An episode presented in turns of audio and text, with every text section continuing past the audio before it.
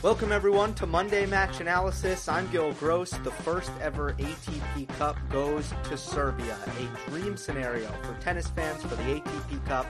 It was a Serbia-Spain final. We got Rafa Nadal against Novak Djokovic before the Australian Open. Absolute madness. Who could have who could have expected that? Uh, but uh, we got it because of the ATP Cup. For the better, for the worse. I'm so excited to break down this match today uh, what I believe is the bread and butter of this YouTube channel. I'm so glad to be getting back to breaking down matches. Let's start off the year right. If you like what you see or hear in this uh, in this upcoming show, uh, please share me on social media. Uh, tell your friends, tell your wives, tell your kids, tell everyone um, that um, this will be every Monday going over the biggest matches, the biggest news in tennis for the rest of the season. Djokovic, Nadal to start us off. Then I want to uh, rekindle whether or not the ATP Cup was a success. And then finally, I get to your comments. Some of the other matches that occurred in the ATP Cup, particularly Djokovic Medvedev, uh, some of you asked about those, so you will get my thoughts on some um, some other matches when I get to the comment response in the end of this. But first, uh, Djokovic defeating Rafa Nadal 6 2 7 6 in Sydney, Australia. Um, I will start by going over some of the tactics that I thought prevailed throughout the match and made the difference for both Djokovic and Nadal. Uh, then I will um, discuss um, or go through the match summary. The number one takeaway for me was Djokovic's uh, was Djokovic's aggression. Let's take a quick look at the thumbnail before we completely jump into it. Novak uh, with the most support he's ever had from a crowd in his career, which is what he said after the match. It was a wild, raucous, uh, sometimes difficult to control environment, and Djokovic has sometimes had that against him, especially in New York and at Wimbledon. This time it was for him, probably 75 25 in favor of Djokovic when it comes to the crowd tactically, I felt like the game plan here, and you know, this is somewhat nothing new, but at the same time, I think that this was uh, a more of a concerted effort by Djokovic than than usual, who hasn't lost to Nadal on a hard court since the U.S. Open in 2013.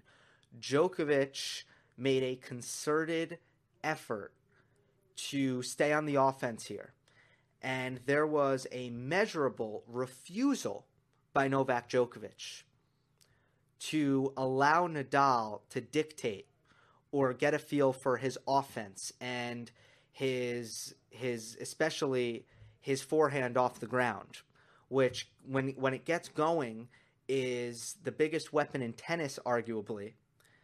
And Djokovic wanted to make sure that he did never let Nadal dictate with his forehand off the ground. And he did that by making sure to make Nadal defend on a regular basis and not letting Nadal get any rhythm. That to me was Djokovic's tactical plan. And if you listen to the Novak Djokovic 2020 season preview, the area that I was most critical of Djokovic in when it comes to his uh, 2019, his game in 2019, I felt like the offense, uh, the forehand rather, wasn't a big enough offensive weapon for Djokovic throughout most of 2019. I felt it was not doing enough damage. And here, I feel the opposite. I feel that Djokovic's forehand was a major weapon. I thought it was doing plenty of damage. check out this point. 2 all in the second set, love 15.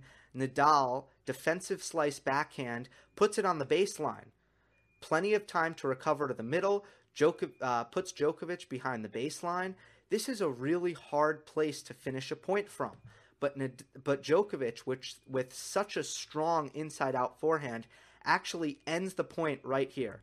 Look at this that's such a tough position to end a point from. So all in all, I felt like Djokovic's forehand was doing a ton of damage from um, even from difficult areas at times. It was strong, it was powerful, it was aggressive. And on the other side, he made sure not to give Nadal any rhythm. He was so committed to making Nadal defend, so committed to not letting Nadal feel comfortable off the ground, at least to start, that Djokovic was even willing to make errors. Check this out. It's 40 love in the first set, Djokovic up 2 love, but Nadal about to hold serve 40 love. So Djokovic kind of understands that Nadal's probably going to win this game in all likelihood, but Nadal still hasn't really found his rhythm at this point in the match. Nadal hits a strong cross court backhand, puts Djokovic on the run. This is clearly a place where Djokovic, if he really wants to win the point, is going to defend cross court or at least pattern change and hit safe down the line. What he's definitely not going to do is try to strike a winner down the line on the run um, off of a strong ball by Nadal. But he does it anyway. And guess what? High risk shot, he misses it wide, loses the point, loses the game.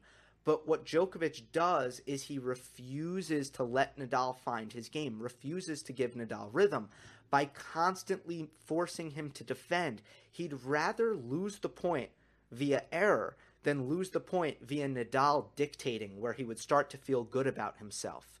So Nadal just never finds himself in the match. Um, in the first set, his serve, in the first set, I mean, not never finds himself in the match. In the first set, it takes him a while to find himself in the match. He is not playing any first strike tennis off his serve. The Djokovic return is completely neutralizing that.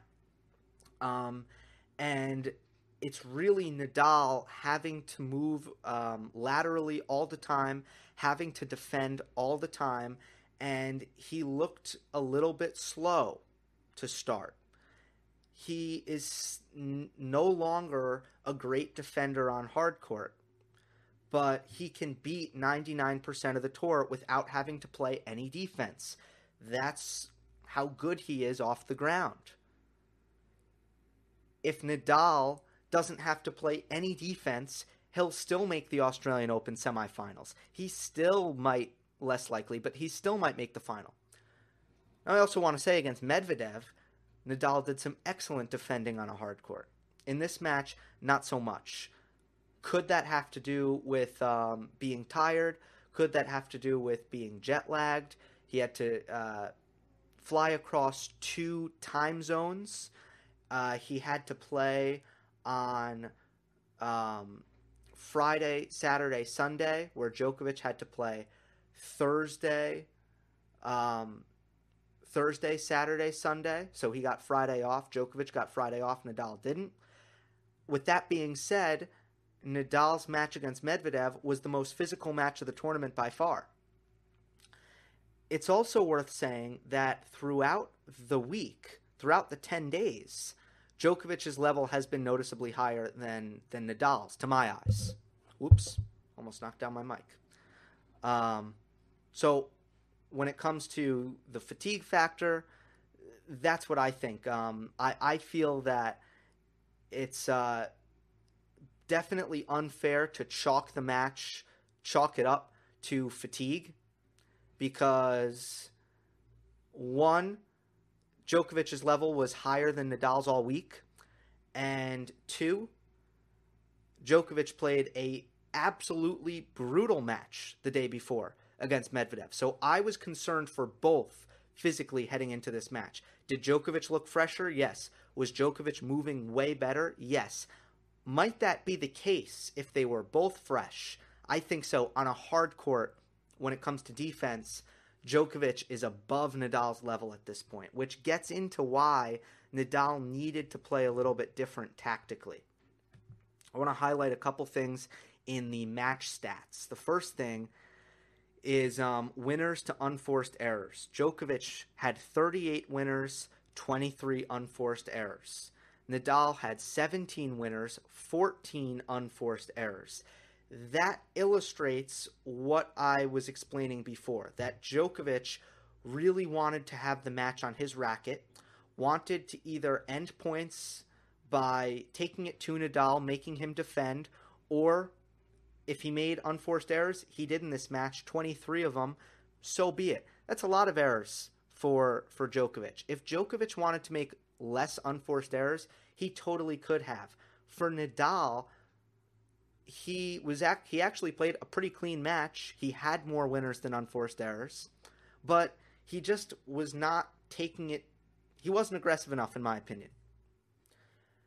When Nadal had success against Djokovic in um, at the 2018 Wimbledon semifinal, Djokovic was on the defense because Nadal, anytime he had the chance, was ripping the ball down the line. That is the key for Rafa Nadal in this matchup. It's the down the line forehand, the down the line backhand. He cannot play cross court with Djokovic. Especially on the ad side when he's hitting cross court forehands to Nadal's backhand, especially on this court surface where Djokovic didn't hit a single backhand out of his strike zone above his shoulders every and and this is important because when they played in Rome and Nadal won that match, he won the third set 6-1. When Nadal beat Djokovic in Rome, Djokovic was constantly having to reach above his shoulders to hit backhands.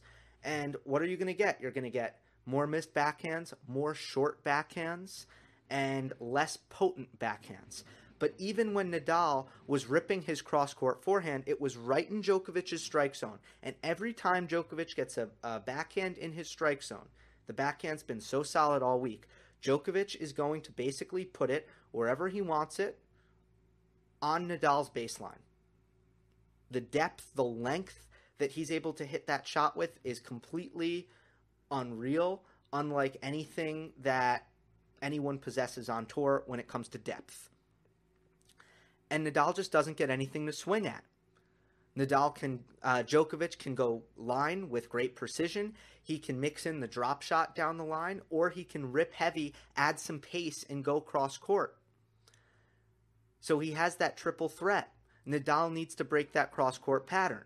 To me, Nadal needs more unforced errors and more winners because if if Rafa executed that, that would mean he's taking higher risk down the line more often. He's got to take more risk. The second stat I want to highlight, match stat, is the second serve points won, which was a huge disparity. Djokovic won 60% of second serve points.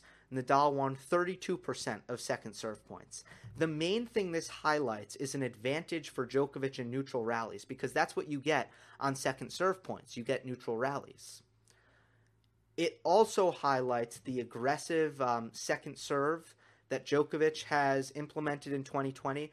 The number one change I've seen for Novak's game. And probably the most underrated thing about Djokovic's game is how big he hits his second serve. And he's been hitting 110 mile per hour second serves, which explains the the 60% number that I don't I don't think it's that bad by Nadal when you consider how big Djokovic was serving. What is a bad stat for Nadal is 32% second serve points won. That has to be better if if Rafa uh, wants to improve his chances in this matchup. Now, by the way, in the second set, Nadal never got broken, and that's because he was excellent on the first serve. And we'll get into the tactical um, improvements that Nadal made in the second set in a moment. But first, I want to look at Djokovic's second serve return strategy, which bothers Nadal immensely. If you see he's um, on top of the baseline, Djokovic's second serve uh, return position on top of the baseline, but straddling the left sideline here as I'm showing Nadal serve on the uh, ad side. He's straddling the left sideline, which is not uncommon for a player to do when they stand further back, but it's a little bit uncommon for Djokovic to be this far forward and a foot really um, inside the left sideline, or outside, I should say, the left sideline. So what he's doing is giving Nadal the T serve, giving Nadal uh, the second serve down the T on the ad side. Now, the problem is if Nadal misses the T, it's right to Djokovic's forehand. And when Djokovic got the chance to hit second serve returns right in his wheelhouse on the forehand, he would absolutely smoke the ball. And that's sending a message to Nadal. That's saying, don't hit that T serve because the margins are too thin One thing I think Nadal could work on, um, something that team did really well against Djokovic when he beat him in the semifinal at the French last last year, is mix up his second serves. He, even if it means hitting some double faults, you cannot have that 32% number. You need to recognize that, up the aggression, hit some double faults hit some double faults if, if it means if it means doing that. But you have to be more aggressive. You have to go up the T. So what Djokovic did was he dared Nadal to hit that T serve. And for the most part, Nadal wouldn't hit it because the risk is higher and Nadal was risk adverse. So he hits this out wide second serve to Djokovic's backhand, which is not really a serve. I mean, Djokovic wasn't really punishing Nadal off this serve, but he was going deep up the middle. Nadal had no first strike tennis off his second serve, generally had to take a step back and hit a forehand off, off his back foot. And it started a neutral rally. Started a neutral rally where Djokovic had the edge. So um, really good returning by um, Djokovic on the second serve. It was really good against Medvedev too, by Djokovic. In the second set, there are two big positives for Nadal to take out of the second set, where he had triple break point early, and he also had chances in a tiebreak. Very easily could have won the second set.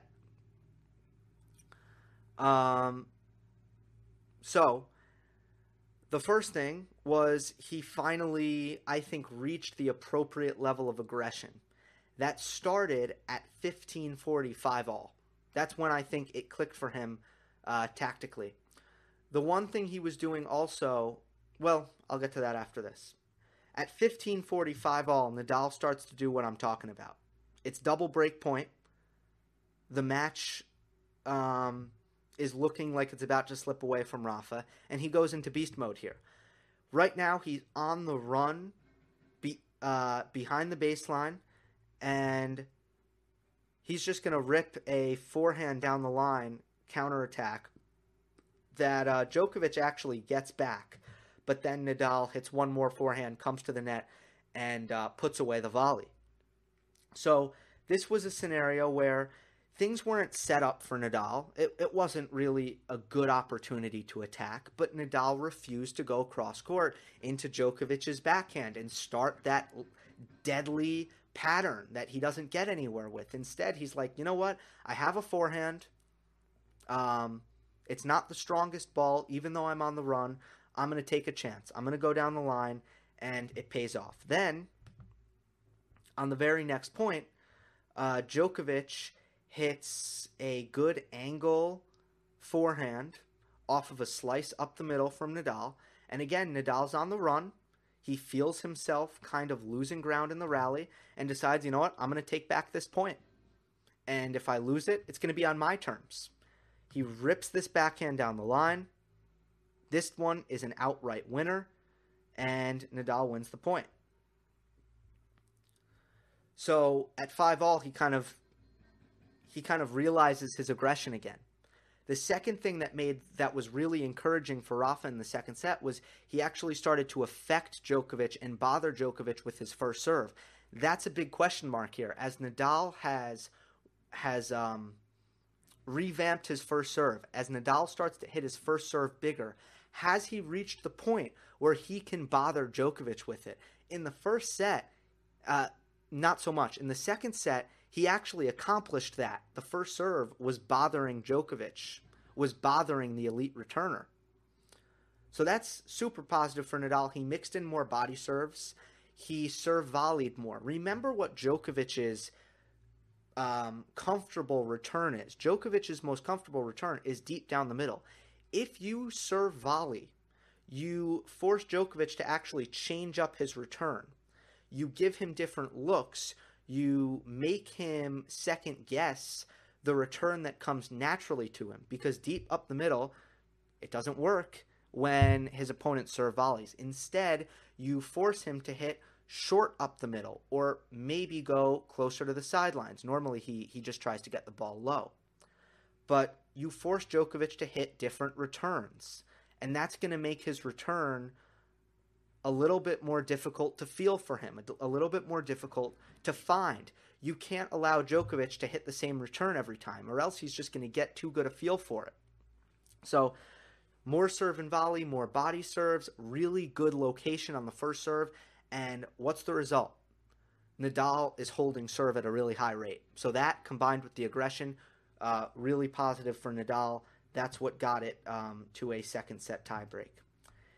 If you'll allow me to um, summarize the match um, and highlight some of the big moments.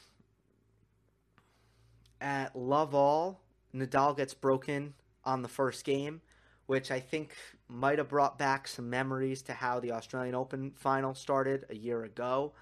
Um, but at Deuce, Djokovic makes a great stretch backhand return. Uh, Nadal is serve volleying and he misses the half volley. It's just a great return by Novak. Add in, Nadal misses the first serve, hits the second serve uh, return, and a hard down the line backhand by Djokovic leads to a missed down the line backhand slice by Nadal. Nadal's slice wasn't as sharp as I've seen it in this match. At 1 3, um, Nadal's able to save some break points. It's a good hold by Nadal. A couple of free points off his first serve and a couple of big forehands. Uh, but also kind of a, a looser game. Um, a looser game by, by by Rafa also in the second set, Djokovic runs away with that first set. In the second set, better serving from Nadal again, serving volley a lot, body serves. 2 3 on Djokovic's serve. This is a big one. Um, it's two unforced errors by Djokovic and a good backhand pass by Nadal. Love 40, triple break point for Rafa. At love 40, Nadal gets a look at a second serve by Djokovic and chips the forehand return. I've like never seen him do this. It was totally to me, nerves getting in the way, uh, lack of belief getting in the way, and Djokovic dictates the rest of the point and wins it. At 1540, it's a clinical point by Djokovic. Forehand short angle, and then a backhand cross court into the open court for a winner. At 30 40, Djokovic hits a service winner. At deuce, Djokovic actually makes an unforced error on his backhand. He was going for the same play that he did at 1540, but he tried to go behind Nadal with the backhand instead of hitting it into the open court, and Djokovic hit the net. Then, at out, Novak hits an ace out wide. Nadal earns another break point, another ace out wide. Big serving by Djokovic uh, saves this game. At deuce, Nadal makes a forehand error on a heavy cross court pattern. Again, that backhand to forehand, and it's Nadal's forehand that uh, eventually, or is the first to falter in that rally. And then a serve plus one by Djokovic.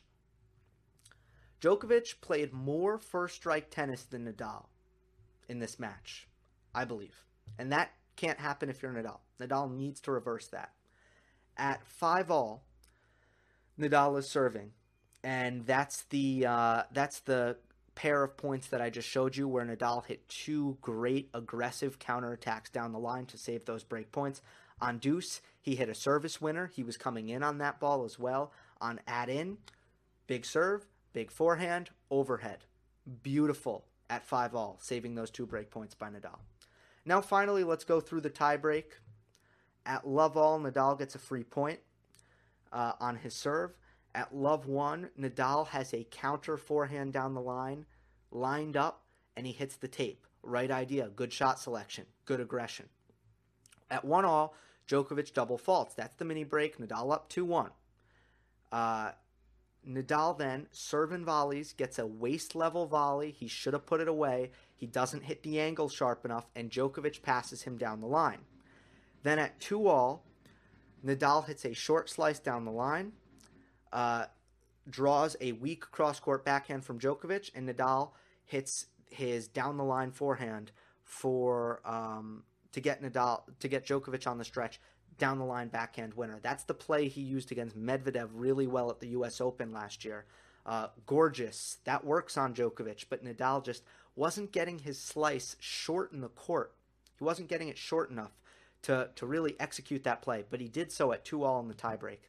At 2 3, Djokovic uh, hits a wide serve and then a backhand down the line and then a forehand winner. Good aggression aggression off of a first serve by Djokovic. At 3 all, Novak hits an ace. Now 3 4, Nadal serving. Djokovic hits a great return right on the baseline but misses a short backhand off the next ball. Now it's 4 all. Neutral rally, cross court on the ad side. That very important rally again. Djokovic is hitting stronger balls, pushing Rafa back, rushing his forehand, gets a short one, winner down the line on the backhand. How many times have we seen big winners down the line on the Djokovic backhand in big tie breaks? 5 4, now Djokovic up the mini break. He never looks back. Neutral rally, Nadal misses a backhand slice down the line at, at uh, 5 4. Now 6 4, Nadal neutralizes in the forehand corner actually gets a good look at a forehand but misses the inside out forehand.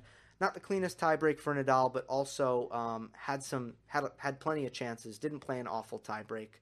Djokovic really clutched there uh, with a, a, huge point at uh, at four all or five all. Uh, it was five all. No, it was four all because then five. Yeah.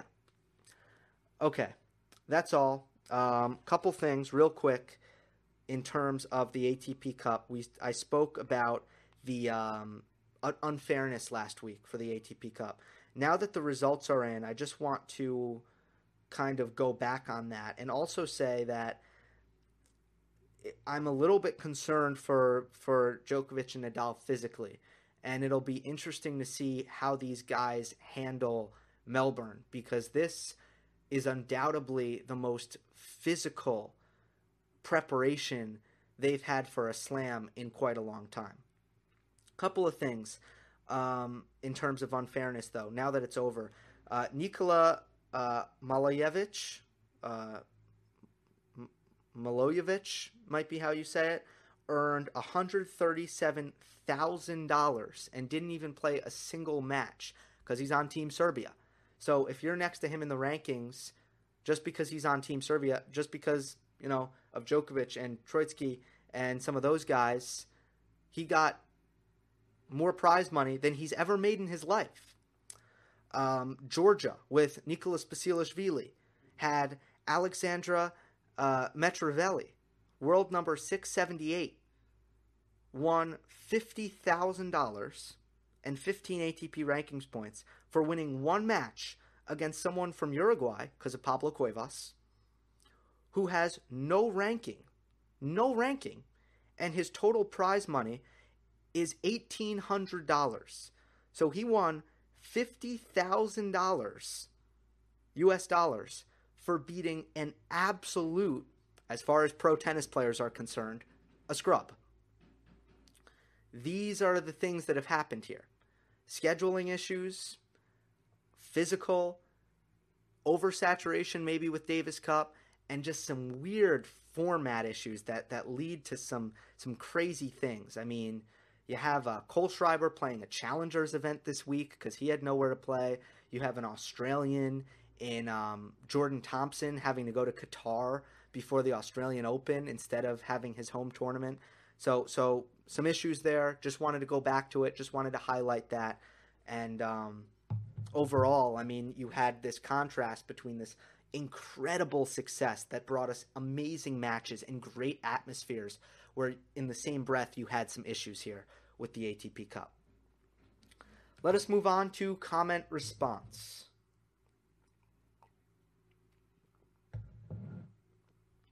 The top comment on YouTube goes to um, Nixon, 28 likes. It's a long one. Hey, Gil, thanks in the name of Serbia and Novak fans for the congratulations. You're welcome. Djokovic has beaten in form Anderson, Shapovalov, Medvedev, and Nadal ATP Cup. So no, I don't think Nadal was so tired, jet lag, etc., as some people are saying. I mean, Novak also played four matches that tournament with much harder opponents, and he played doubles after. Nadal just didn't want to play um, after. He definitely could. Not an okay move, in my opinion. His presence on the court as a player would mean a lot, just as Novak's presence counts more, even if he is not that good at doubles. Uh, Nole was simply better in their matchup. Nadal hasn't beaten Nole outside clay since 2013. maybe on some grass, but I am not sure. Um, I'm not sure either, but I don't think so. Also, this was the first time they played and the crowd was on Djokovic's side. Nadal just couldn't cope with that, so he had a malicious statement in his press that, quote, fans from some countries don't understand tennis. Um, and what should Djokovic say when he plays Federer, and Nadal, um, and against thousands in the stands? Not cool from Nadal. He was frustrated. He couldn't even play doubles um, after that. All in all, more than substantial practice for Joker before Australian Open. Who is your pick for the title? How did this ATP Cup influence your opinion? Um, I think Medvedev can only challenge Djokovic at Australian Open this year. Um, okay, a couple things in here. One, Nadal not playing doubles. I, I, I don't know. I don't know. Um, I, I, he said that he's had some discomfort, so I don't think he felt good physically. And if he doesn't feel phys- good physically, I don't think he should play the doubles. Uh, to be quite honest with you, uh, you have good players on Team Spain: Carreño Busta, Feliciano Lopez. I mean, they're good doubles players, and uh, I think that Nadal was not in good shape physically um, at this point after all the physicality um, that he had to uh, go through. In terms of his comments about the crowd, you know, he was bothered by the by the noise in between first and second serve. He was specifically bothered by that, and uh, I don't think that any country is better than any other country when it comes to crowds. I think this was just um, a crowd that surpassed the intensity of of a normal crowd and you know you get noise. My position on this is the same. I'm consistent on this. I think players need to deal with crowd noise better. I think they need to complain less about crowd noise. That's just that's my that's my position. It's been, you know, Djokovic, Federer and Nadal have all been guilty um, of of getting bothered by crowd noise and I just think all of them should be bothered less. That's just me. Um, I also want to give credit for Nadal, who often tells the crowd, the Spanish crowd, he often gets frustrated with his own supporters. So he is consistent there. He not he likes quiet. He wants quiet. Djokovic is less picky about how quiet the crowd is. Um, at no point in the match did he tell his Serbian fans to to settle down like I've seen Nadal do, but Djokovic doesn't care as much when the crowd is against him, um, where Nadal cares more. My pick for the Australian Open title, I'm not going to spoil that before the preview, but um, what? How did the ATP Cup influence my opinion? I am higher on Djokovic because he he's again. I think the two big things. One, he was moving great, looked physically really really great. Um, and he should be better, right? He should be better physically in two weeks than he was in at this tournament because he likes to kind of up his cardio as he goes in preparation for the slam. Uh, but he's hitting his forehand really well, and he's hitting his second serve really big.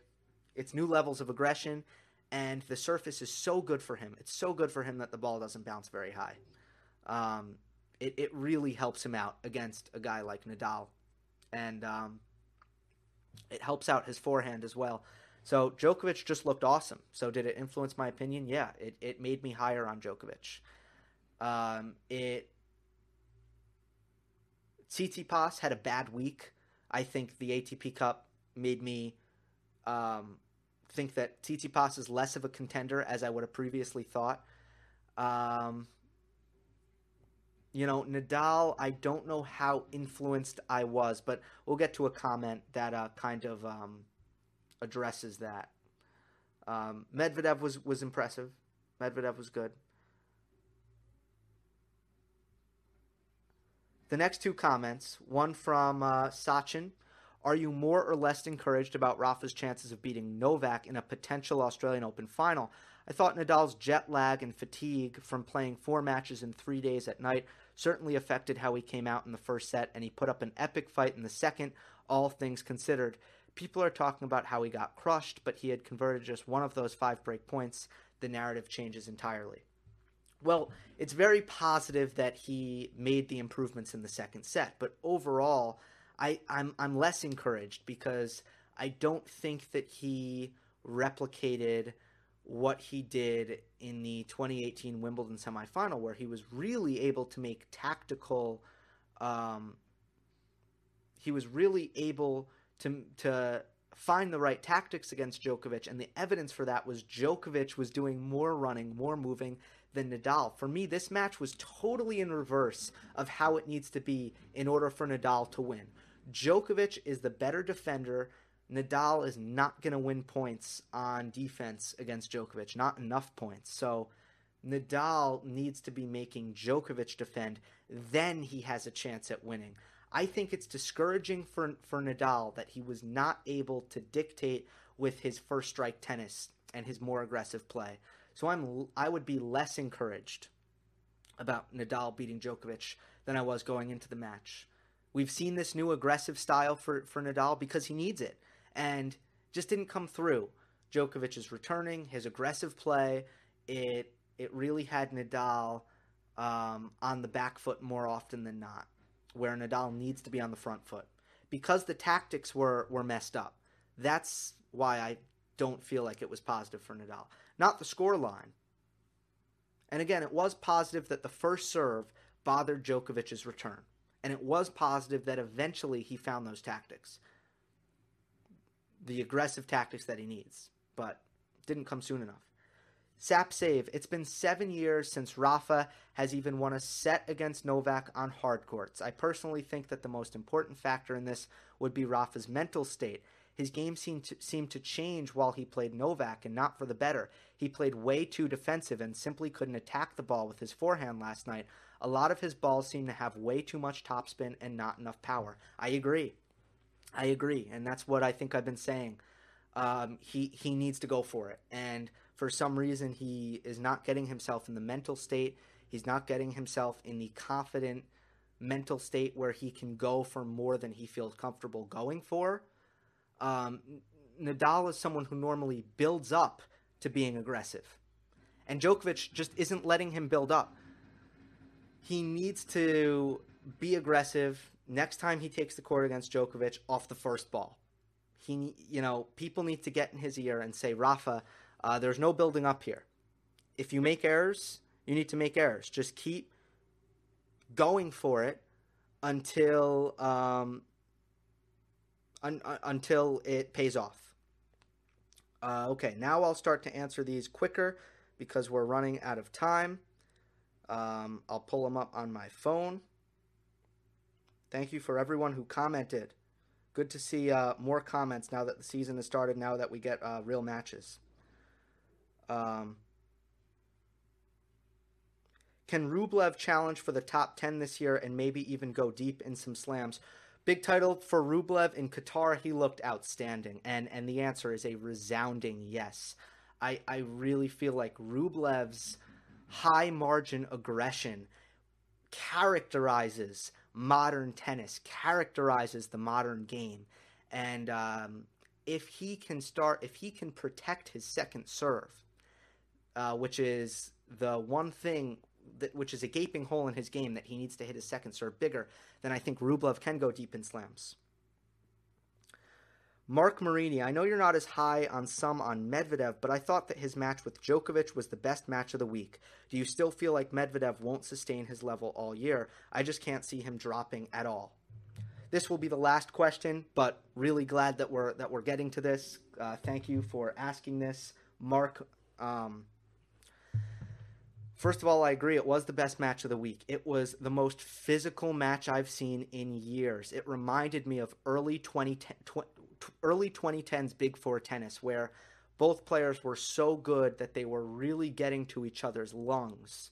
I think there was an element to that also in the U.S. Open final. That's what Medvedev does. He he gets players to a point where they are now um, in brutal rallies with heavy lungs and heavy legs.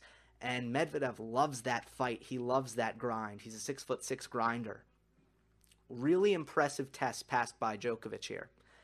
And for for Medvedev, here's the thing. Yes, his level was really, really good. I think, without a doubt, I'll spoil this right now. He is the most dangerous next gener when it comes to the Australian Open. But I always thought that This is a great surface for him, low bouncing surface. That's great for Medvedev. And it's the beginning of the year. Remember why I'm concerned about Medvedev physicality over the course of the entire year. That's what I'm concerned about. That's not a concern for the Australian Open. So his ATP Cup, he played really well, and I'm not surprised. Australian Open, I'm really high on Medvedev going into the Australian Open. He is dangerous. I always thought that. Before the year, I thought that.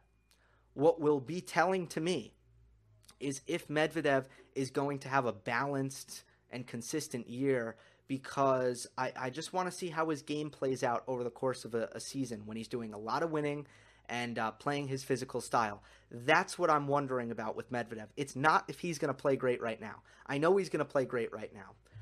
Doubts about his forehand? Yes.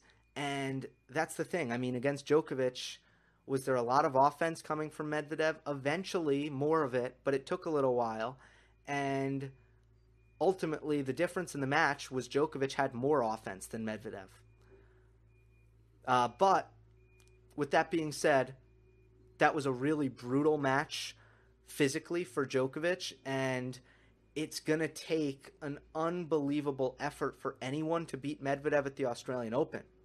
An unbelievable physical effort. So everyone should be hoping that they don't have Medvedev in their quarter or their half. That's it for me. Hope you enjoyed, everyone. Share this, tell your friends, tell everyone. Hope you enjoyed. Don't forget to subscribe. I'll see you next time.